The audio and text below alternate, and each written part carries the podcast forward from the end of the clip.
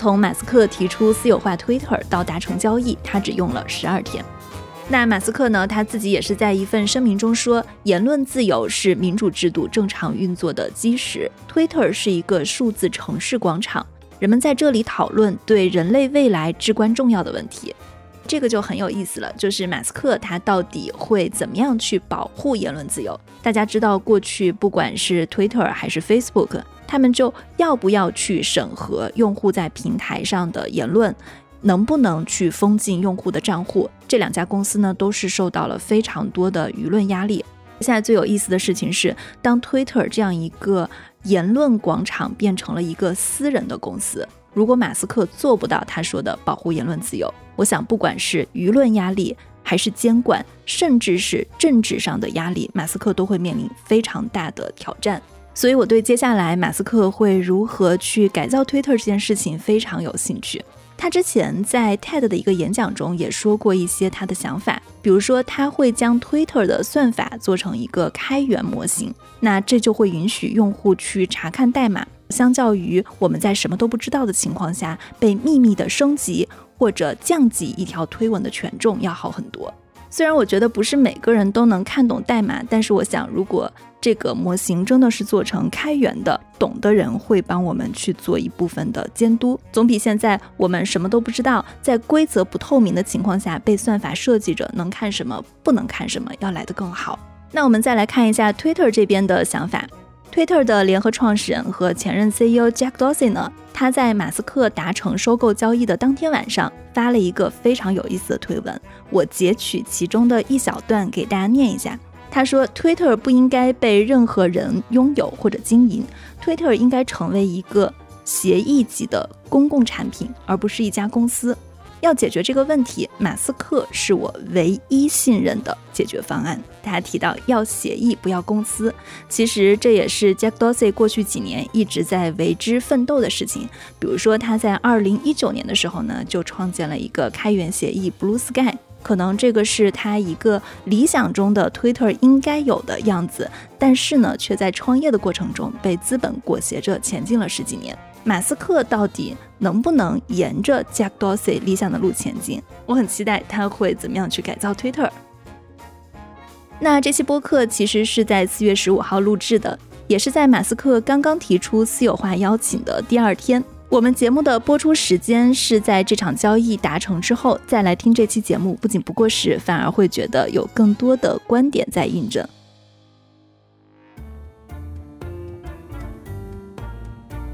欢迎收听硅谷幺零幺，我是红军。这期我们的嘉宾是 Mask Network 的创始人苏纪言。Hello，苏纪你好。Hello，红军你好。今天我们要聊的一个话题，我觉得算是今年我看见的最激动人心的一个新闻，就是马斯克他说他想私有化 Twitter。为什么我会觉得这个新闻很有意思呢？首先，不管是马斯克还是 Twitter，其实都是大家关注度很高的人跟公司。其实我们的播客之前聊 Twitter 也聊过很多期了，聊马斯克也聊过很多期了，包括今年大家对互联网觉得也没有什么大的进展嘛。那针对旧世界的互联网，中美之间都在谈什么反垄断啊？我就觉得没有特别大的激动人心的创新。但是在 Web 三的世界里啊，现在的发展速度是非常非常的快。像 Facebook、Twitter，他们都有去做一些跟 Web 三相关的转型的计划。比如说 Facebook 是走了稳定币的方式，Jack Dorsey 他之前是推了一个 Blue Sky 的计划。我不知道进展究竟怎么样，今天可以跟苏记聊一下。如果现在有出现这么一个人物，他能够对改造 Twitter 去提出一系列的设想，应该都会还蛮有意思的。对我自己跟 Max Network 或者我们自己公司或者这个项目，应该算是行业里面非常早去做 Web 三社交网络或者是跟社交有关的去中心化的项目。其实从一九年下半年开始，当我们听说 j a d o s y 要搞 Blue Sky 的时候，就已经有很多朋友在说你们应该聊一下。但我没有跟 Jack one on one 聊过。后面很巧合，他后来选择的并不是做成一个商业公司，做成了一个 PBLLC。它有点类似像那种行业协会，或者是 Public Good，或者是 NGO 那种形式。他请了一位职业经理人，那职业经理是我的朋友，叫 J，原来是 Zcash 基金会的，跟 Monero 啊各种按网币齐名的，是一个比较著名的匿名币项目。于是我们就很顺理成章的，他就找我们说：“哎，兄弟，你要不要加入一下 Blue Sky？” 然后我说：“这什么东西？”因为因为我们是有自己的去中心化的理想，肯定不会把公司卖掉。他当时也不会去做投资嘛，也不会去聊这款。他说：“不要紧，就加呗。”那么后面我们就成为了第一批加入 Blue Sky 的，也不能说是 founding member，因为他没有 founding member，就是一个 community founding member，一个很有意思的一个设定。然后就搞了一个网站，拉了一个 Discord 群，很有趣。感觉跟道一样，因为如果听众了解道的话，其实大部分的道都是一帮小朋友在 Discord 上拉个群，去中心化自治组织嘛，对吧？Decentralized Autonomous Organization。然后我们就进去了，进去之后，Jack 也在，J 也在，一堆 Twitter 的比较 senior 的 member，还有一堆搞开源的呀，一堆搞区块链的呀，奇奇怪怪的人都有。那后面当然有很多 back and forth，好的不好的，后面也能理解为什么。如果说我是一个传统的股权投资人，或者是传统的美股投资人，我为什么会觉得 Jack 不是一个好的 CEO？我肯定会很烦他，我恨不得把他开除了，恨不得这哥们不要再讲比特币了，不要再讲这些东西了。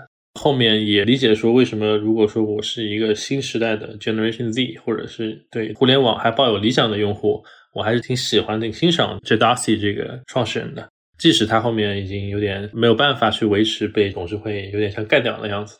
中间也经历了广义的新互联网圈子，因为马斯克其实已经远离所谓的互联网有一段时间了，就搞车呀，搞火箭呀，然后他突然又回来了，而且回来的理由也很 interesting，直接把大家都骂一遍，把 Facebook 也骂了，把 Twitter 也骂了，突然回来之后说美元也不行，说狗狗币挺好的，比特币挺好的，那就很 amazing，说这哥们怎么回事？他不光回来之后还要参与。你看到他也很早就跟 j a d a s i 有一些公开的行业会议喊话嘛？当我们看到这个新闻的时候，并没有那么惊讶，但还是说很惊讶于这个事情的发展的速度，同时也是有很多信息可以分享，从我们的亲身的经历。对，这其实是大家非常感兴趣的一个话题。你刚刚提到一个点，你说在社区里面，你能大概理解为什么说 Jack 他不是一个好的 CEO？为什么？因为你找不到他，他就不见了。I mean，我们其实对于一个大科技公司的一个 CEO，当然看这个公司业务啊，但其实 Tim Cook 是一个职业经理人来说，是一个很牛逼的例子。虽然他拿的工资也高，然后这个人也挺会谈判的，要拿一顿很多钱，但是这哥们五点钟起床，还要跑步，你一看他就整个人非常的 manager CEO，很精神，然后他也可以冲到一线去，比如说跑去中国的工厂啊，跑去哪里哪里哪里的，这都是所谓职业经理人或者 CEO 应该做的事情。Jack 他没兴趣，他不见了。因为我们自己的业务是跟 Twitter 有关系，但我们不跟 Twitter 这家公司合作，因为我们做的去中心化的社交网络不需要跟这家公司产生什么协议或者是 permission 的或者是许可。但我们后面在去年开始，其实我们自己有了一个战投部门，Max 是自己有一个战投部门，可能大家不太关注，我觉得，但是如果知道的话，我们其实投了挺多项目的，投了一百多个跟去中心化有关的项目。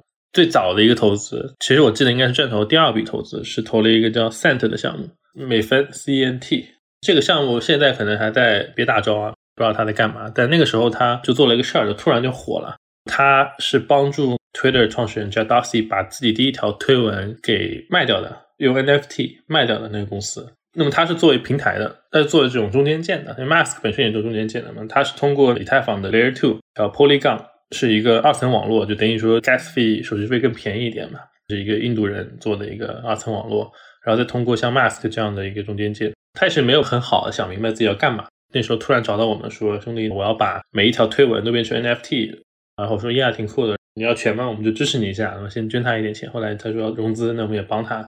那个创始人是一个很小的 team，四五个人，那个时候就说能不能找 Jack Darcy？我说这个其实可能还挺难的。在我看来，听上去这个事儿就有点像这个哥们儿突然找我说：“你能不能介绍张小龙？”我可能可以尝试一下，但是从中国人的视角来说，从一个传统正常公司的视角来说，人家是一个公司的一个高管，一个 CEO。你说你要把每一条推文、每一条朋友圈变成 NFT，其实跟人家公司业务是冲突的。你要变了之后，那这个公司又收不到钱，推了这家公司又收不到这个 NFT 的钱，我凭什么支持你？我说行啊，我还是能帮你的嘛，但就是说这哥们儿你不能确定他在干嘛。然后我就介绍了，包括我们的 CTO 是那个在 Blue Sky 里面是跟他们定期会有会议的，就每两三周会跟他们去打一个 call，就讲了这个事情，包括去 Telegram 上、Discord 上，我就发了几个消息说你们自己 talk 吧，就没了。然后包括他肯定找了别人，那个 CEO 叫 Cameron Cent 的创始人，他肯定也找了别的朋友去 refer。那 Jack 不是很难找，但是他不回你，对吧？或者他不见了，他谈好了之后过两天他就不见了，然后你问他，他就说我去做瑜伽了，什么乱七八糟的。结果突然他出现了，而且直接就是也没有经过什么 process。正常来说，你你说你要见马化腾或者见张小龙 whatever 张一鸣什么的，就肯定说中间先是有一个什么产品经理啊、投资部的人啊，乱七八糟的，直接就兄弟就出现了。出现了之后，当然他也会突然消失啊，他这回出现之后就很直接说，哦好啊，我直接把我推文卖了吧，我直接把我人类历史上第一条推文叫做 Just Leave My Twitter 给卖了。他也没跟别人打招呼，没有跟公司人讲，或者他讲了，可能也就一秒钟就说决定了，说好我帮你一下，然后去卖了。那事儿就特别好笑。后来就是两个人去 bid 那个推文，他们都想跟 j a d o s i 交朋友，就在 Twitter 上面开始公开的用以太坊去拍卖那条推文。两位，一位是那个一个印度人，还有一位是孙雨晨，他们俩都想跟 d o s i 交朋友。哪里都有孙雨晨，对，哪里都有他。然后就哎说我来拍卖，然后我们就很惊讶，突然觉得说这大哥还真的挺牛逼的。他也觉得好玩吧，就支持一下。支持完了之后呢，那后面我们投了这家公司之后，我们也是股东嘛，我们看到其他股东啊，我们看到其他的业务资料。我们一开始觉得说，既然你都站台了，那 make sense 就是你找个朋友投一点呗，或者你干嘛干嘛去支持一下嘛。啊，Jack 又不见了，过了老久才想起来说，哎，我有另外一个上市公司叫 Square，要不我们合作一下，投不投无所谓，我支持你就没了。他有太多的不可预见性，我记得当时。硅谷在大概是二零二零年的时候，就有一家对冲基金是艾略特 （Edge Management），他们想要去把 Jack Dorsey 踢出董事会。大概觉得，首先他身兼数职，其次他动不动就消失半年不见了。然后你问他半年去哪儿了，他可能去禅修了这一类的。对他去学习乔布斯，学禅啊，做瑜伽呀，什么乱七八糟的。对，所以当时董事会他们是不太能接受这个事情嘛。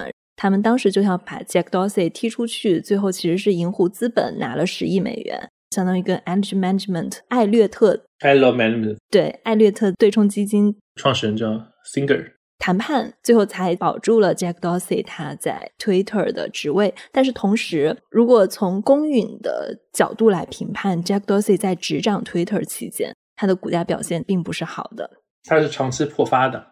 除了有川普上任的那几年，因为他天天在上面说话，大家就关注度上去了，带来了活跃度。刚刚讲 Adam Management 那个事情，其实也跟 Blue Sky 是有关系的，因为他的罪状，他们不是作为主动型投资人买了之后会喷你嘛，会喷这个现任管理层。他的罪状包括那哥们儿炒币，就是大哥说你又禅修，又有两个上市公司 CEO，又每天在推特上还给比特币站台。对，然后还改名，我不知道现在是不是啊？我这两天没看，可能这两天因为 Elon Musk 事情，他可能说话比较少。原来你看他的那个推文，他的几个朋友和他，要是看他们 follow 他们的话，发现他们基本不讲 Twitter 或者 Square 这两家上市公司的事情，都在讲一些什么，我觉得美联储要完蛋了什么的，我觉得比特币牛逼，然后说那个币也不错，这个去中心化技术很有意思，就在讲这些东西。如果你是一个第三方，看来他们俩可能是一个全职的 Web 三投资人，或者全部就 Web 三传教士，根本不是上市公司 CEO。后来把自己的 bio 都改了，因为 Twitter 不是有一个昵称，有一个 bio，bio 就是你介绍嘛。比如说苏吉言，这个 Mass Network CEO，我也是曾经是记者，就这样的一个介绍，他直接全删了，然后上面只有一句话 Bitcoin。那我估计，如果我是他的 board member，我就说大哥你有毛病了，心态肯定就崩了。他在 Blue Sky 讲任何东西上来就是说 Don't think about Twitter。虽然我是 Twitter 的 CEO，而且 Blue Sky 的成立是有一些资金，现在肯定是没有完全到位啊，因为后面很快就 Elon Management 进来去弄这 Dorsey。但当时他 promise 是说他会想办法，他是 CEO 嘛，推动 Twitter 去给资金给这个 Blue Sky，给了 Blue Sky 干嘛呢？就当然研究 Web 三了，研究各种不一定是完全区块链，各种各样的去中心化的这种技术。反正研究完了之后，也也可以去研究币啊，但反正就 don't think about Twitter，don't think about the future of social decentralized social network。当然，我们听得很开心啊，就是说这个行业大佬过来说，你们过来把我的这个公司干掉，因为那玩意不够 decent。就这种心态啊，股东听了之后肯定崩溃了，说大哥你在干嘛？所以后面 Adam Management 其实进来之后，Blue Sky 的活动它一下子就少了很多，主要是因为经费就没下来，他就没有真的从 Twitter 拿到很多 funding 进入 Blue Sky。同时，你也可以看一些横向比较，为什么 Blue Sky 做事儿基本就很慢？在 Square 叫 Darcy 的另外一家公司，他也是 CEO 嘛。他在上一波的熊市里面，就所谓区块链的熊市里面，包括移动互联网可能最后的两年，对吧？一九二零年，基本上如果大家关注的话，就没什么新东西出来了嘛。他是拿了 Square 上市公司的资金去买比特币的，直接上市公司批条子买比特币，然后也捐的钱去做，因为 Square 是一家金融公司，他去做了一些跟金融有关的研究的一些捐款，而且是完全是 base 去中心化的。这件事情 Twitter 就没干，是因为他的控制权跟他的话语权，由于 L 进来了之后就被削弱了。八竿子打不着嘛，可能大家心态是你要是个金融公司投点资还能理解，你又要搞这个要搞那个就很难受。然后 Silver Lake 也是跟我们打过交道，因为他是我们 investor 的股东，是 DCG 数字货币集团的灰度的母公司的一个股东。他们的几位高管我也见过，在好几个会上，当时就也问他说 Jack 那个事情，说白了，我买推的股票也不赚钱。除了最近啊，最近肯定赚了，但当时他们买进去的时候，心态就是说，这哥们也不会亏吧，推的不会归零吧，至于咋样，就当投一个年化还行的产品了，投了个十个亿，帮他一下。但后面还是有很多的内部的斗争，所以在 Blue Sky 里面，你会看到说它的声量一会儿大一会儿小，就一会儿大发新闻说哇，Twitter 创始人要居然要把自己做去中心化，过两个月又说他要被公司干掉，过两个月说他要把公司干回来了，就是很有意思。因为我们今天提到了很多次 Blue Sky，我们大概给听众简单介绍一下 Blue Sky。如果我没有理解错的话，他想做一个去中心化的社交网络的协议。Twitter 是一家公司嘛，Blue Sky 它可能是一个单独的、独立的组织。对，Blue Sky 最早成立的时候是一九年的年底，然后一九年的下半年就可以听到说，Jack 的朋友和一堆社交网络做去中心化的技术的、做各种 Web 三项目的、做社交网络的人开始讨论。因为推的那个 logo 是一只蓝色的鸟，他就觉得小鸟要飞向蓝天嘛。Blue Sky，他很多事情也做得非常有象征意义。比如说，他创建了一个推特叫 Blue Sky，发了第一条推文叫 Low L O 两个字母。这个是因为人类历史上，就是互联网历史上，甚至是 ARPANET 历史上第一条信息就是 Low L O。为啥是 Low 呢？就是因为他打 login，然后打了第二个字母就断网了。这是一个很 geek 的一个梗啊。那我们被邀请进去的时候，其实并没有很明确的一个 structure，因为 Jack 是拒绝他成为一家传统意义上的盈利公司。他找的人也能看出来他的想法。当时是没有 CEO 这个职位的，当时就只有管理员或者说社区的负责人，叫 J J Grabber 是一个女生。那么她其实职场经历也并不传统。她上一个事情是在 Zcash 基金会，那是也是一个匿名币嘛。跟我们交集是很有意思，跟他见过好多次。那 Zcash 的基金会的主席是我当时大学的时候教授，Professor Andrew Miller 是一个密码学的教授，他还是挺年轻的一个密码学家。正常来说，可能会选一个做 NGO 背景的、做社交网络背景的创业者啊，去做基金会或者做这个组织的主席嘛。结果选了这这样的一个比较独特的选择。后面他的成员也很独特，没有任何大的项目。现在可能大家市值啊，或者说管理的资金变多了嘛，在那个时候是比较一堆，感觉就是乌合之众啊。当然不是说不好啊，那就是非常奇怪，就他就冲进来就当了一堆 founding member。另外的时候，我们同时去看啊，那个 Facebook 不是搞 Libra 嘛，在同时间，在一八一九年、二零年，那个就高举高打，就上来都是什么 Visa、Uber。咱们可能听众不知道，因为那个时候我已经在全职创业做 Web 三的项目，那我原来也是跟很多传统 VC 啊，跟所谓的 Crypto 放打过交道嘛。我跟 Blue Sky 的 CEO J 这位女生第二次见面就在 Stanford 的一个会上，我们去的时候还挺开心的，因为那个可能就代表 Blue Sky 相关的人去那边学习一下，去那边交流一下，然后去了斯坦福，进去一看感觉不太对，就那个墙上贴了一个巨大的一个海报，有一个那个 Libra 的 logo，然后我一看说大哥赞助了，就 Facebook 花了钱赞助了，啊 Facebook 赞助了，对，它的整个形式风格完全不一样。Facebook 那时候他要说我要找最厉害的小弟。Libra 是一个行业协会嘛，我要找最屌的职业经理人。原来 PayPal 的高管、Facebook 高管，过去空降成这个行业协会的 CEO。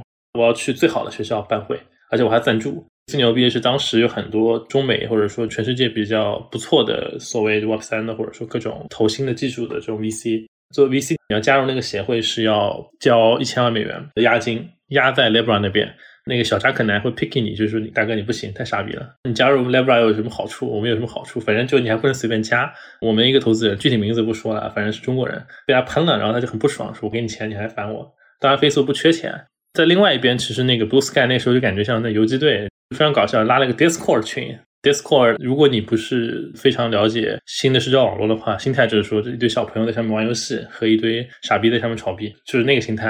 然后他们拉了个 Discord 群在里面，就每天在里面聊点很奇怪的东西，没有什么预算，赞助不起会的。过去的时候，可能一堆穿着人字拖、穿着 free T 恤的人就说：“哎，我也是在布鲁斯搞去中心化社交网络。”然后另外一边，你看到 Facebook 的人都很屌，就直接把那个斯坦福的一个楼给包了去开会，很大的不同。这个其实还挺有意思。而且我觉得说一下这两个事情的结局也挺有意思的。Facebook 正好是在前一段时间刚好把他们的 Libra 的项目可以理解成解散了吧？他们把一千万美元的会员费也退掉了。Blue Sky 一直被提出来了，但是其实现在被业界比较诟病的是，它其实是没有什么大的进展的。就像你刚刚说的，它可能也之前也遇到过 Twitter 一些董事会的阻碍。但我其实也会好奇，为什么 Jack Dorsey 会提出一个 Blue Sky 的设想？他其实已经有 Twitter 了，你怎么看他自己在 Blue Sky 跟 Twitter 这两个社交网络之间，他自己的理念是怎么样？中文社群其实有一篇文章。橙皮书那一篇，对，是我一个朋友写的，李阳是吧？对，李阳嘛，他其实是一个 dream 架空的一个想象嘛，就想象如果比特币出现在 Twitter 之前，Twitter 是零七年在西南偏南 South by South by 音乐节，没记错的话，零七年成立的。Jack 不是一开始就是 CEO，他是一开始这个项目的 leader，但是那项目原来是一个播客项目啊，如果我没有完全记错，是一个类似于播客的那种 content platform，它是一个播客孵化器，叫 Audio。他们四个人一起做的，对，很有意思。Twitter 最早的一个投资人壳拆出来的这个投资人并不是很有名，因为他最早有一轮 Three F 轮，就是傻子轮，Friend for One Family，朋友、家庭跟傻子。你想，就说那个时候一帮小朋友，那只有傻子投嘛？那几个投他的人，说白了就是完全是基于理想。后面了解 Twitter 或者了解这段历史的人都知道，他们中间有很多次的换 CEO 内斗。当然，在上市后的很长一段时间，还是 Jack 之前有非常多的内斗。包括很多问题，了解 Twitter 或者了解社交网络产品的时候，都知道有很多大的创新不是这家公司，而这个社区率先推出来的，并且人类影响了整个社交历史。比如说下拉刷新，不管是 UI 上还是说整个东西上，都是很有意思的。因为同时你可以看到说，当时其他人都做了一些其他奇奇怪怪的交互，那 Twitter 做的东西很好玩。包括 Hashtag 这个事情，大家应该现在都变成行业标准了，就是那个井号键。井号键 Blue Sky，井号键 Elon Musk，就是可以形成一个话题。那其实对未来的话题分类、搜索、推荐都是很大的帮助。这个东西本身不是 Twitter 这家公司发明的，是它社区发明的。最早是社区在上面写的一些小软件、小插件，具体形式我都已经忘了，因为那时候太早了。那到底是手机软件还是可能都不是手机软件，可能是浏览器插件，或者是一个很 geek 的小 bot，可以渲染你的那个井号键的 hashtag。这个功能是社区先做了之后，Twitter 这家公司觉得好，他社区说我拿来自己做了，他说 OK 啊，你做呗。包括一度来说，第三方的 Twitter 客户端是一个很好的创业 idea，很多人去做，甚至有人投资的。直到后面 Jack 第一次被干掉的时候，当时换了好几任管理层，他们心态就是说，那如果客户端都能第三方开放，如果你都能当 Twitter 产品经理去改 Twitter 上的工人，那我们有什么用？我们没有权利，我们就收不到寻租空间。收紧了很多事情，所以其实 Twitter 的初心是非常的去中心化的，不能说是像今天这样说，我们可能有很强的理念的去中心化，但它跟那个时代的去中心化技术是要交流是很深的。播客是基于 RSS，RSS 应该是第一代的没有一个中心化的 publisher 的一种类似这种分发技术。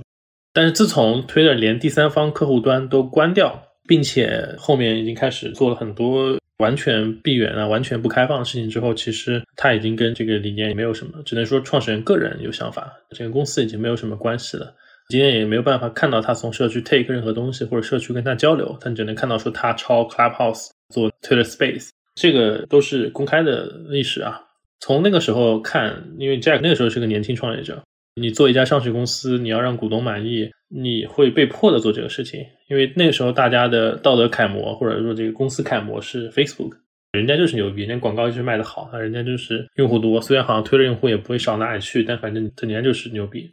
Twitter 去年的年利润是三亿美元，其实是很惨的，这个公司三四百亿，它年利润只有三亿美元。我今天在节目的录制之前还看了一下 Twitter 跟 Facebook 市值的比较。今天 Facebook 的市值是五千七百亿美元，Twitter 它的市值是三百四十四亿美元。也就是说，Facebook 现在是 Twitter 市值的十六倍。我就在想，其实同样是社交媒体，为什么 Twitter 它的估值或者说它的市值一直都一蹶不振？其实所有人都觉得 Twitter 是一个伟大的产品。但是好像他就是起不来。我觉得这个可能跟他们的管理，包括他们的股权特别分散，也是有很多关系的。对，因为其实公司这种组织是要求集权的。当我自己创业的时候，我也可能更多的明白了，说其实你搞一堆小股东，当然他投资人无所谓啊。但如果你是公司内部一堆这种 C whatever 一堆小股东，然后每天给你烦是没有用的。它是要求集权的，这是跟所谓的对于民主、对于开放互联网、对于自由互联网的思考是相反的。那它的源头是公司的治理、财报的好看，同时它也会带来的结果就是对于所谓 free speech 啊，对于开放互联网的毁灭性打击。Facebook 已经 pretty much 做到了。同时，它对于利润、对于行业的机会的抄袭也好啊，强抢啊、明抢也好啊，还是很直接的。你想，当年 Twitter 跟 Facebook bid Instagram，那 Facebook 就是有钱，能花这么多钱把它收购过来。收购过来之后，那两个创始人不听我话，把它干掉。这个故事我还听过另一个版本。当时说的是，因为 Instagram 它的创始人最早其实也算是 Jack Dorsey 他的工友们，应该是在他创建 Twitter 之前。当时 Jack Dorsey 他是想要收购 Ins 的，然后据说他还开了一个比扎克伯格更高的价格。后来就没有想到 Ins 他是接受了 Facebook 的 offer 而不是 Twitter，而且 Jack Dorsey 跟创始人本身就认识，所以他在早期发展的时候，Jack Dorsey 是在那个 Ins 上不停的发发发发发来支持 Ins 的发展。当 Jack Dorsey 听到 Ins 接受了 Facebook 的 offer 的时候，他把自己的账号气的都直接关掉了。对，因为刚刚讲的工友啊，就是最早投 Twitter 的三傻，就是朋友们，那时候其实都不是有名的投资人，可能就是自己有钱而已。其中有一个就是 Greg Kidd，G R E G K I D D 是我们的股东，他后面那一堆兄弟们其实都跟你刚刚说的什么 Instagram 都是有关系的。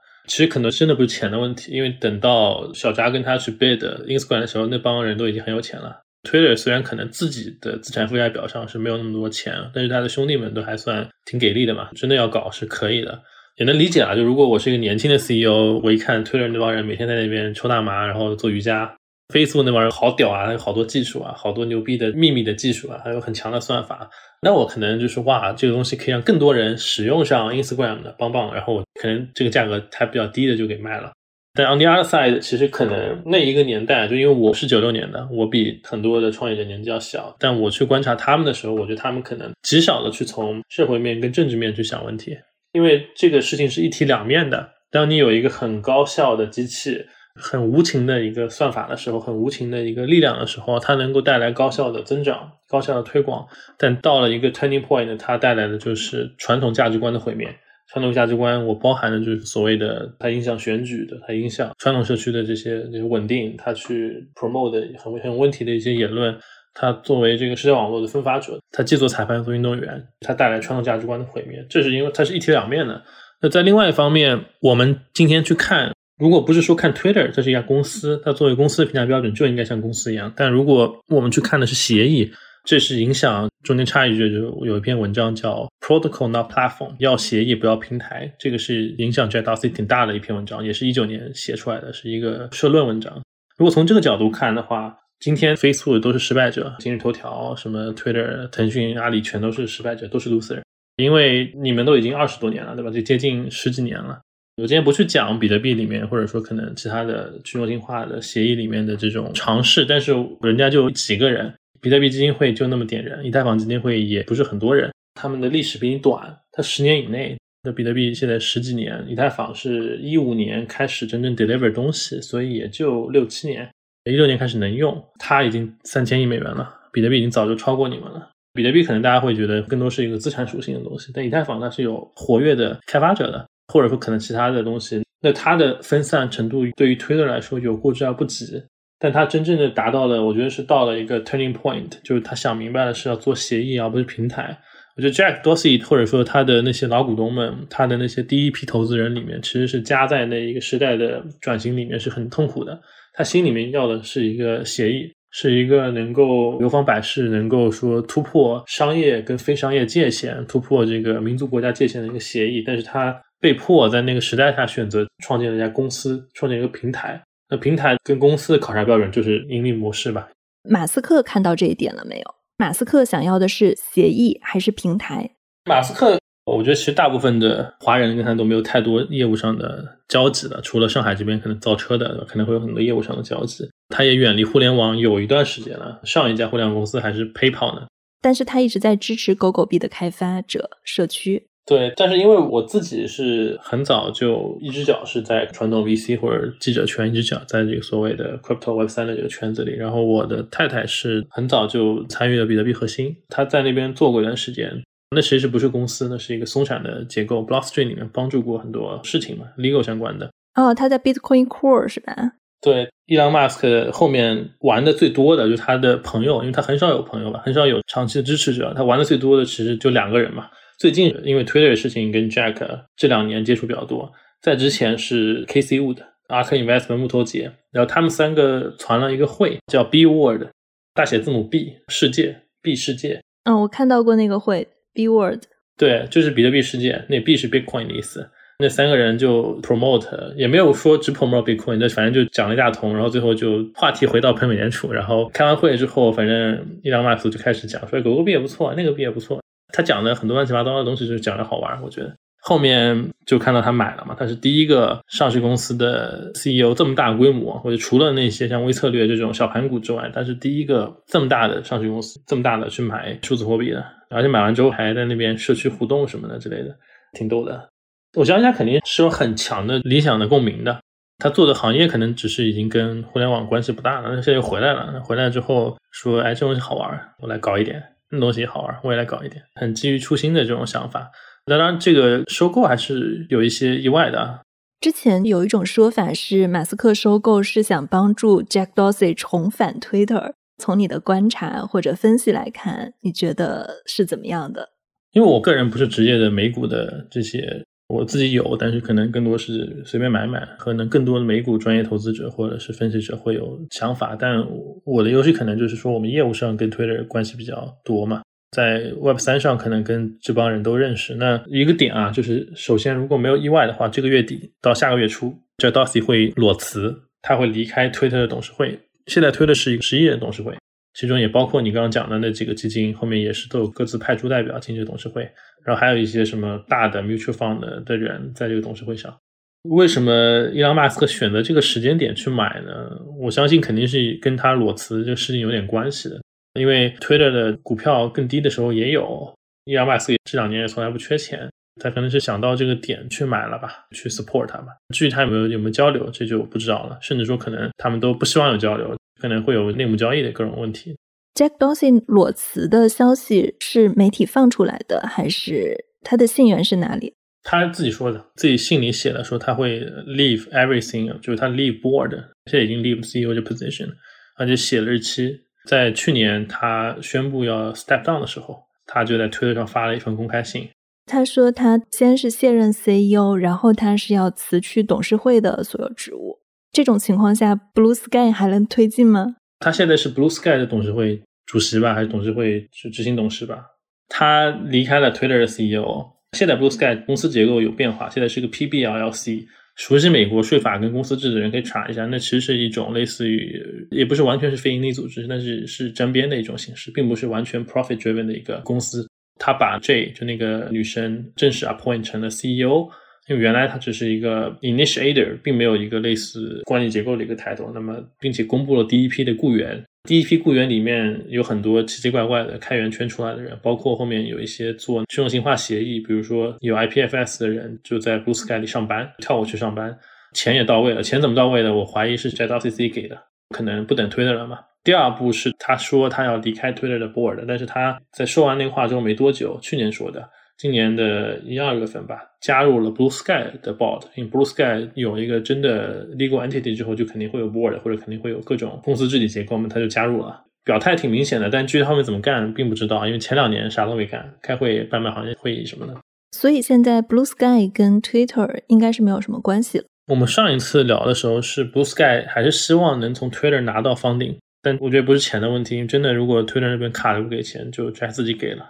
他招人已经开始去招很多研究员跟程序员，具体做什么还是会坚持原来的，就是说要把社交网络变成一个 social protocol，他要做协议而不是要做平台。他想做一个怎样的协议呢？社交网络之间可以互相打通的吗？这是一个点，因为在我看来吧，最早信仰这个理念的人看来，今天的互联网是一个封建农奴制的社会，我们都是数字农奴、数字 labor。我在 Facebook 上的资产我是不能带走的，就跟中世纪的时候，我从一个中世纪城邦到另外一个城邦，我是只能净身出户，资产我的数据是要留在那边的。每一个农奴制城邦里面有一个王，比如说小扎就是 Facebook Kingdom 里面有 Facebook King，Twitter Kingdom 里面可能有好几个 King 在斗。协议的，如果是一个开放的话，它是类似于自由市场，它是早期或者说社会民主主义或者说早期资本主义的一个状态。就是我可以带走我的东西，不管是你的 NFT、你的贴子，因为你的贴子可能是 NFT，你的钱可能是稳定币，whatever，可能可以带带走，你可以把社交图谱带走。挺难的，因为现在并没有很好的底层技术。我们虽然讲了这么多，说可能说去中心化啊、公链啊，但是你要真的支持，都不要说 Twitter，你支持它百分之一大小的用户量的话，就直接死啊。但是至少方向是对的，那很有意思嘛。我看一直有人在讨论。那么一九年的时候出了一篇文章，我刚提过，叫 Protocol Not Platform。基本上讲并不是一个技术文章或者是个商业文章，它是一个技术哲学或者是技术加政治哲学的一个文章。它传播渠道也不是传统的所谓什么 TechCrunch 啊这种，它是在类似于好几个网站吧。我记得最早是两个基金会去传播的，后来贴到了 Foreign Policy 啊，就这种类型渠道上去，不是科技媒体传播的东西，被 Jack 他们看到了。那个时候他肯定也很痛苦啊，或者说那个时候其实如果你是一个 CEO，你天天考虑自己要被开除了，你可能后来就觉得说，那要不我就在外面干吧。那时候这篇文章在一个小圈子里被传播起来了，大家觉得说都要做 Protocol，not Platform again。Protocol 至少给你自由的可能性，Platform 你又陷入到了一个围墙花园式的一个数字城邦，甚至不是城邦，数字农奴制的封建国家的一个旧的话语体系里面，没有意思。你做到很大又怎么样呢？你还必须要选边站，你要选择一个国家或者另外一个国家，你要站一边；你要选择这个党或者那个党，你要站一边；你要选择两个 President candidate，你要站一边。其实你可能就是想做一个 Protocol。互联网虽然它今天已经中心化，但它至少当时是一个 protocol，它不占边，就你们 whoever want to use that，whoever can use that，对，就是谁想用谁用。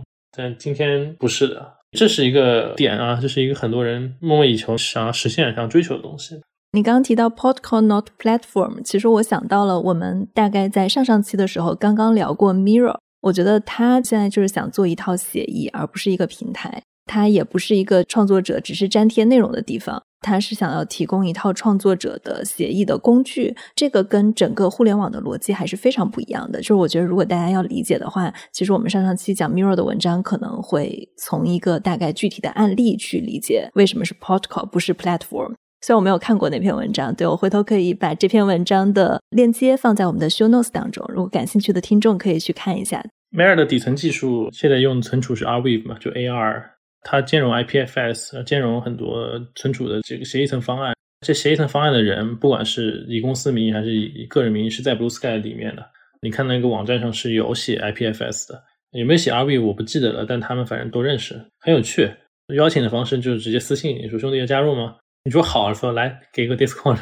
正经加入的话就稍微写点东西，我们给你挂官网上去，特别逗啊。On the other side，我相信接触 Facebook 的人就会烦死了，先给钱，而且他要写报名表。昨天我们在私下聊的时候，你给我推荐了一部纪录片，叫做《互联网之子》。我其实还蛮受震撼的。它是讲的一个大概是 Reddit 的创始人 Aaron Swartz。Aaron Swartz，对，他是怎么样一步一步的被政府 逼死的故事。用 Reddit 的创始人来形容 Aaron Swartz，我觉得是有一点点狭隘的，因为他真的是一位互联网天才。他也是在促进，不管是版权还是信息公开上，是做了非常多的贡献的，可以真的说是改变世界的人。然后他也用他的死去改变了某些非常荒谬的关于互联网的法律。我自己看这个纪录片，我还是挺震撼的，因为你跟他们这群人其实也有过很多接触。你觉得像 Aaron Swartz 他的死对 Jack Dorsey，包括跟他一起创业的小伙伴会有什么样的影响吗？在价值观上有很大影响，其实是冲击吧。因为很多时候，我相信，其实包括今天的，不管是中国互联网人、美国互联网人，不管你是 Web 一、Web 二、Web 三，whatever，很少有人是完全是一个利欲熏心的一个状态。但很多更多时候，他就把脑袋埋在沙子里，就像鸵鸟一样，说老子赚到钱了，我不管了，Let it go，改变太难了，我放弃改变了，赚钱就行了。首先，Aaron 其实除了 Reddit 两个创始人之外，他在 RSS 这个协议里面做了很多的贡献。因为 RSS 协议也很难说谁是发明人嘛。现在普遍大家认为是 Aaron 在至少 RSS 后面的版本里面做了巨大的作用。他几乎可以说冠上说他是一个核心，甚至说发明人之一。播客的话，其实是跟 RSS 是密不可分的。我们现在都是用 RSS 分发。这是一个很少见的例子，因为当时 RSS 有几个 supporter，包括 Google 做 Google Reader，那个是做文字跟社交的分发。你是一个博客，我是一个博客，我们俩都用 RSS feed，然后我们把它放到一起，订阅成一个时间线，这不就是 RSS 阅读器嘛？最早最大的阅读器嘛，Google Reader 嘛，Google 这公司站台 RSS 协议做这东西，然后就跳船了，大哥叛变了，就直接不做了嘛。那个也是后面 Aaron Swartz 出事之后，其实很多人都跳船了。不光是因为他人不在了，是因为这东西受不了社交网络的冲击。社交网络也是说我写一个迷你博客推文，你写一个 Facebook 的博客，你写一个 Instagram 的图片博客，我们再聚合在一起排序，在人家中心化的，人家效率更高，人家可以分配更多的钱，可以 capture 更多的。作为一个公司来说，你的资产负债表上有更多的资产，打不过嘛？当谷歌决定做 Google Plus 去弄 Facebook 的时候，其实他已经跳船了，新清理早跳船了。至于什么时候关 Google Reader，可能已经不重要了。唯一因为音频没有那么赚钱，大家可能觉得说搞音频都是一堆文艺青年啊什么的，所以一直没有人去有空搞音频。下面还在用 RSS 写一件事情，反而是苹果后来支持的 Podcast 是支持 RSS，包括另外一家公司 SoundCloud，这个公司跟 Jack Dorsey 关系也很好，很多独立音乐人什么的或独立媒体人存东西都存在 SoundCloud 上面，都是用 RSS base 的，所以它就活下来了。所以其实协议是很 robust、很坚强的。他今天已经没有发明人之一的，早就已经自杀去世了。那可能维护的也没有那么勤快。他是很坚强的，他 robust，他的价值观是穿透一个国家、一个政党的，他就还活着。当然，这个事情我相信，可能在 Aaron 去世之前，在 Aaron 自杀之前，很多人都觉得说，我这玩意肯定能活很多年，不管是在文字的小众领域，还是在音频的小众领域，协议就是坚强的。但没有想到阿荣这个人会以这样的方式去离开这个世界，很刚硬，没有什么商量余地。我是对的，你们是错的，你们是 evil 的，我是正直的。这个事情也是很震撼很多当年从那个领域里出来的人，包括 Jack，他做过博客，博客孵化器里面都用过 RSS。当然他比阿荣大一倍，说这个比我小的人已经为了互联网的开放已经受死了。大哥我在干嘛呢？可能一四年之后，很多人的心态都变了。这部纪录片是 Twitter 的一个天使投资人 sponsor 的，背后有很多这帮人的影子。这纪录片本身是在西南偏南第一次上映，大家记得的话，可能很多产品都是在 South by Southwest 上 launch 的。Twitter 也是，但那个时候已经不太一样了。我上一次去 South by 是在疫情前，已经很 commercialized 了。即使音乐节也是无法阻止这个东西的堕落跟腐化，或者是它的商业化。是很大的象征意义的，就是我们还记得这个事儿。那我们可能最早是推特的一帮天使投资人，我们也跟 Jack 兄弟一起搞过博客。当年搞博客把我烦死了，然后突然搞就完全赚钱了。但是 RSS 协议的那个小朋友比我们的年轻很多岁，他直接居然已经成为了互联网第一个殉道人。其实他会想说，我活了这么多年，我在干嘛？接下来可能看到很多新的东西之后，就会说我要去喊，我要去试，我要去忘记我是一个上市公司的 CEO，我是一个大的投资人。Doesn't matter, it's nothing related to the freedom of internet. 我就要去告诉别人，那不管你是把自己的 bio 改成比特币，还是卖了一个 NFT，还是说你去资助一堆开源的协议层，都是这个故事的延伸。我觉得，我大概跟大家讲一下 Aaron Swartz 的故事。他之所以会被联邦政府以监禁三十五年的重罪起诉，是他当时在 MIT 的地下室里面下载了很多论文的文献。他为什么要下载这些文献呢？就是他发现，在我们的论文发表的时候，他们是拿着公民的钱去做这些研究，但是最后论文发表出来了，有一些商业的出版公司在中间收费，可以说是整个世界上最大的知识宝藏，却不能被很多国家或者很多人来免费的看。所以呢，当时 Aaron 他就是跟一个比较小的公司杠上了。他想了一下，这个方法其实用技术是很好解决的，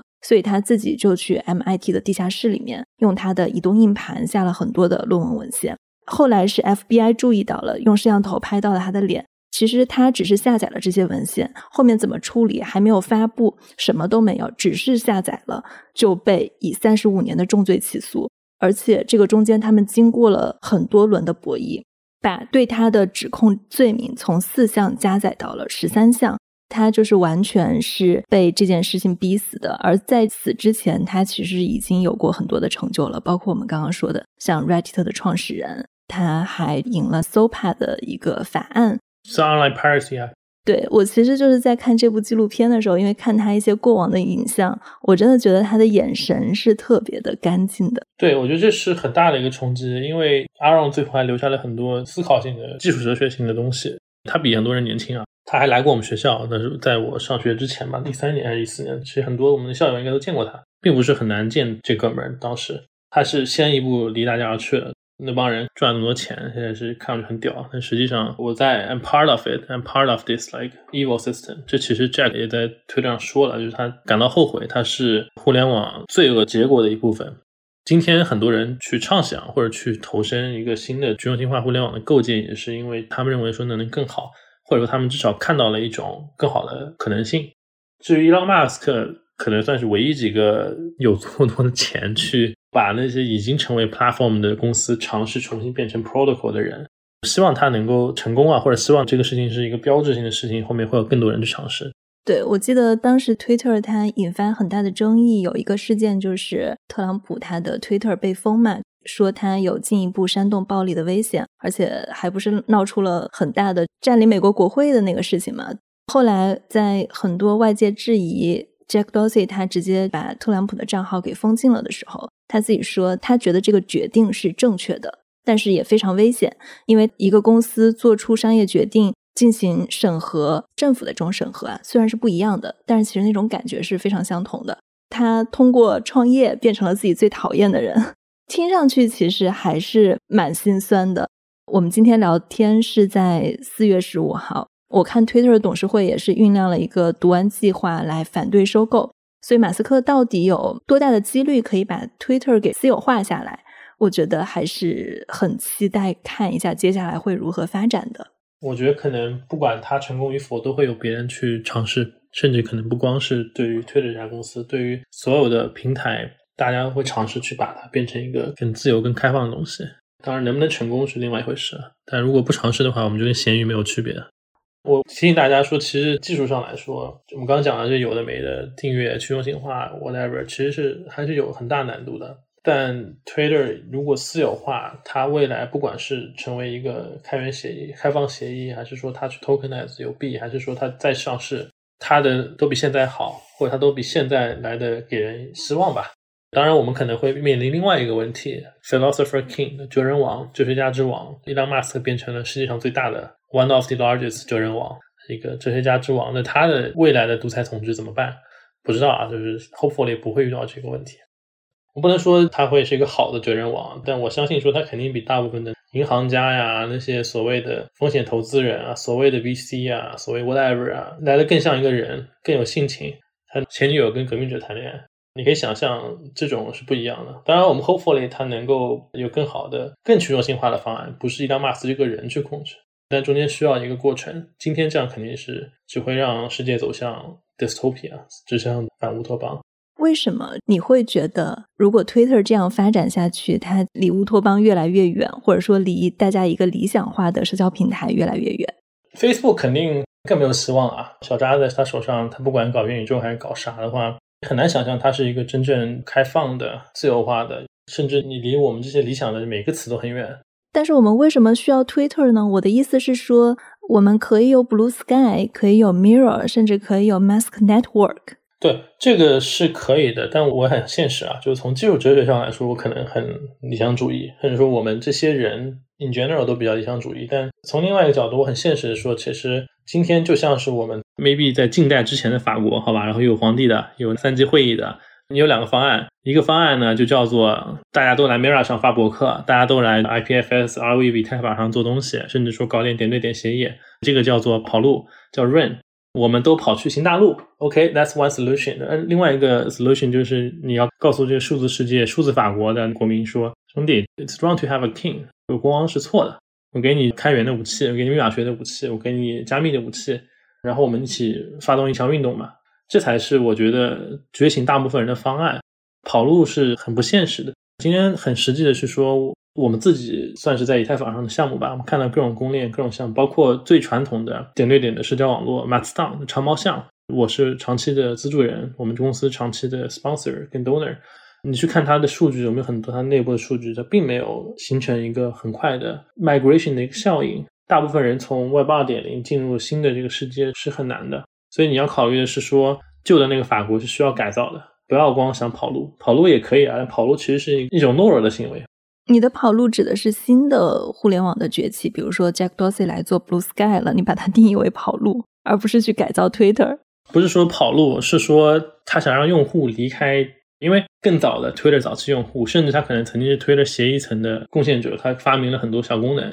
他是一个大 V，他在 Twitter 上找到了他的女朋友，maybe 找到了自己的社区。他就是推的这个数字社会的公民。你为什么要让他去移民？他为什么要离开？他为什么不能改造他自己的国家？他有权利，他只要需要合适的工具跟武器。这是我的理念，然后我觉得是很多人的理念。当然，Elon Musk 也可以，别人也可以说，哎，我有很多钱，我有很多资源，我现在有新的技术。我们做一个新的社交网络吧，当然可以。但你其实就在说，嘿，我们就只管好新大陆的事情了，旧大陆这些人，但不过来就让他去了。It's not gonna work。你觉得新的互联网世界是一个怎样的世界？很多想法吧。这两天 Jack 可能本人没有提到过，我看到很多人在很多地方提到几本书，对吧？一个是主权个人 （Sovereign Individual），还有 Julia Assange 的那本叫《密码朋克》。《密码朋克》是有中文官方翻译的，翻译的挺好的，大家可以去看一下。就我们今天应该是在新型的数字反乌托邦的边界上，甚至可能这个边界的下滑已经开始了很多年了。新的技术、新的武器，更重要的是启蒙这一些数字公民，告诉他说：“你 you're citizen, you're net citizen, you're netizen，对吧？你应该是有自己的诉求，你应该以工具、以技术为权力的基础跟武器。中间可能会有一两个哲人王过来帮你把推的私有化，但最终的这些选择是在这些人手上，是在这些用户手上。”未来的互联网，hopefully 它是能够更协议化。我们看到协议化是说它超越了已有的人类的基础结构，超越了商业公司，超越了政党，超越了主权国家，超越民族国家基础之上建立的一个新世界。大家很美好，希望它不会有自己带来独特的问题，但可能也会自己带来独特的问题。